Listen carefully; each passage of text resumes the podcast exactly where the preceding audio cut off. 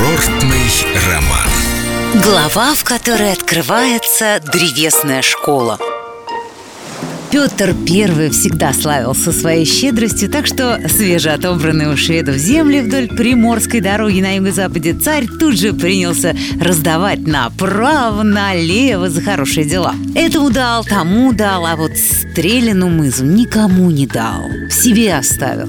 Эти места были известны задолго до строительства Петербурга. В песцовой книге Великого Новгорода имеется заметка, датированная 1500 годом, что, мол, имеется деревня у реки Стрельные. Хорошо там живут, у каждого домик у моря, романтика и все такое. И само название Стрельно со старославянского переводится как «движение».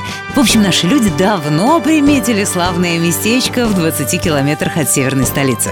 А Петру Стрельно понравилось так, что уже в 1704 году были построены путевые хоромы – Скромненько, особенно по сравнению с размахом меньшиковских резиденций, зато со вкусом, с толком и Петербург рядом.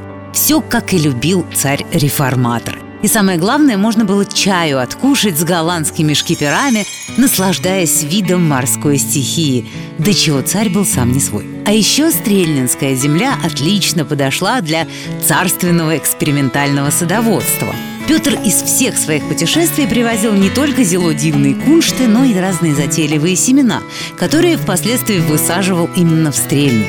Называлось все это древесная школа, а лично посаженные царем деревья – Петровыми питомцами. Знающие люди уверяют, что питомцы эти и по сию пору шелестят листвой и не только в Стрельне Петергофе, но и в парках царского села. С любовью к Петербургу. Эльдо радио.